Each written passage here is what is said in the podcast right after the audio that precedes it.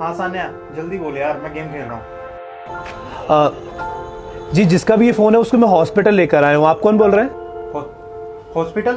क्या हुआ सान्या को? मैं सान्या का भाई अर्नब बोल रहा हूँ। हॉस्पिटल? क्या हुआ? किसका फ़ोन है? मम्मा सान्या का फ़ोन है। रुको मैं स्पीकर डाल। लगाता हूँ। देखिए आंटी मैं रोहन बोल रहा हूँ।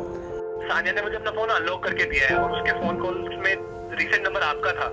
हाँ बताओ। एडमिट करा दूँ? वो ठीक है ना? अरे उसको क्या उसको फ़ोन दो मैं बात करती हूँ। फ़ोन दो उसको। देखिए आंटी वो भी बेहोश। बेहोश? करना अरे क्या हुआ उसे? आंटी वो मुझे नहीं मालूम बट डॉक्टर ने कहा है कि उसे अभी एडमिट कराना पड़ेगा। अरे तो करवाओ ना हाँ। एडमिट जल्दी करवाओ।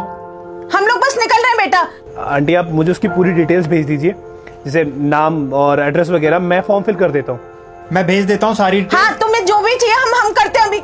हाँ आंटी लेकिन एक प्रॉब्लम है। मैं तो अपने काम से घर घर से बाहर निकला था।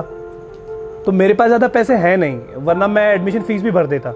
अरे बेटा तुम पैसे पैसे की चिंता मत करो हम अभी भेजते हैं। तुम्हें जितने भी चाहिए ना हम अभी तुम्हें पेटीएम करते तुम अपना बताओ क्या चाहिए तुम्हें? एडमिशन फ़ीस पंद्रह हज़ार है।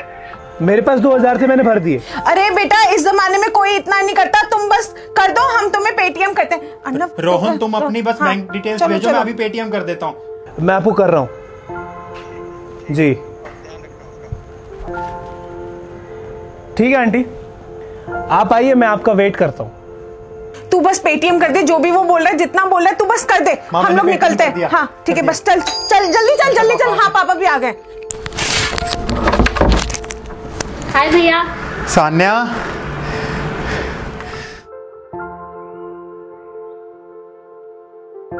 सानिया तो ठीक है लेकिन सवाल ये है आखिर ये कॉल कहाँ से आया?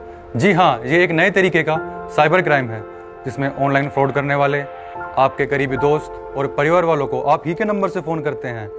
बिना आपको पता चले स्कैमर्स आपके इमोशंस के साथ खेलते हैं और आपकी मेहनत की कमाई को पल भर में चुरा लेते हैं। सतर्क रहिए, पैसे या इन्फॉर्मेशन शेयर करने से पहले कॉलर की ऑथेंटिसिटी ज़रूर चेक कर लें। जय हिंद।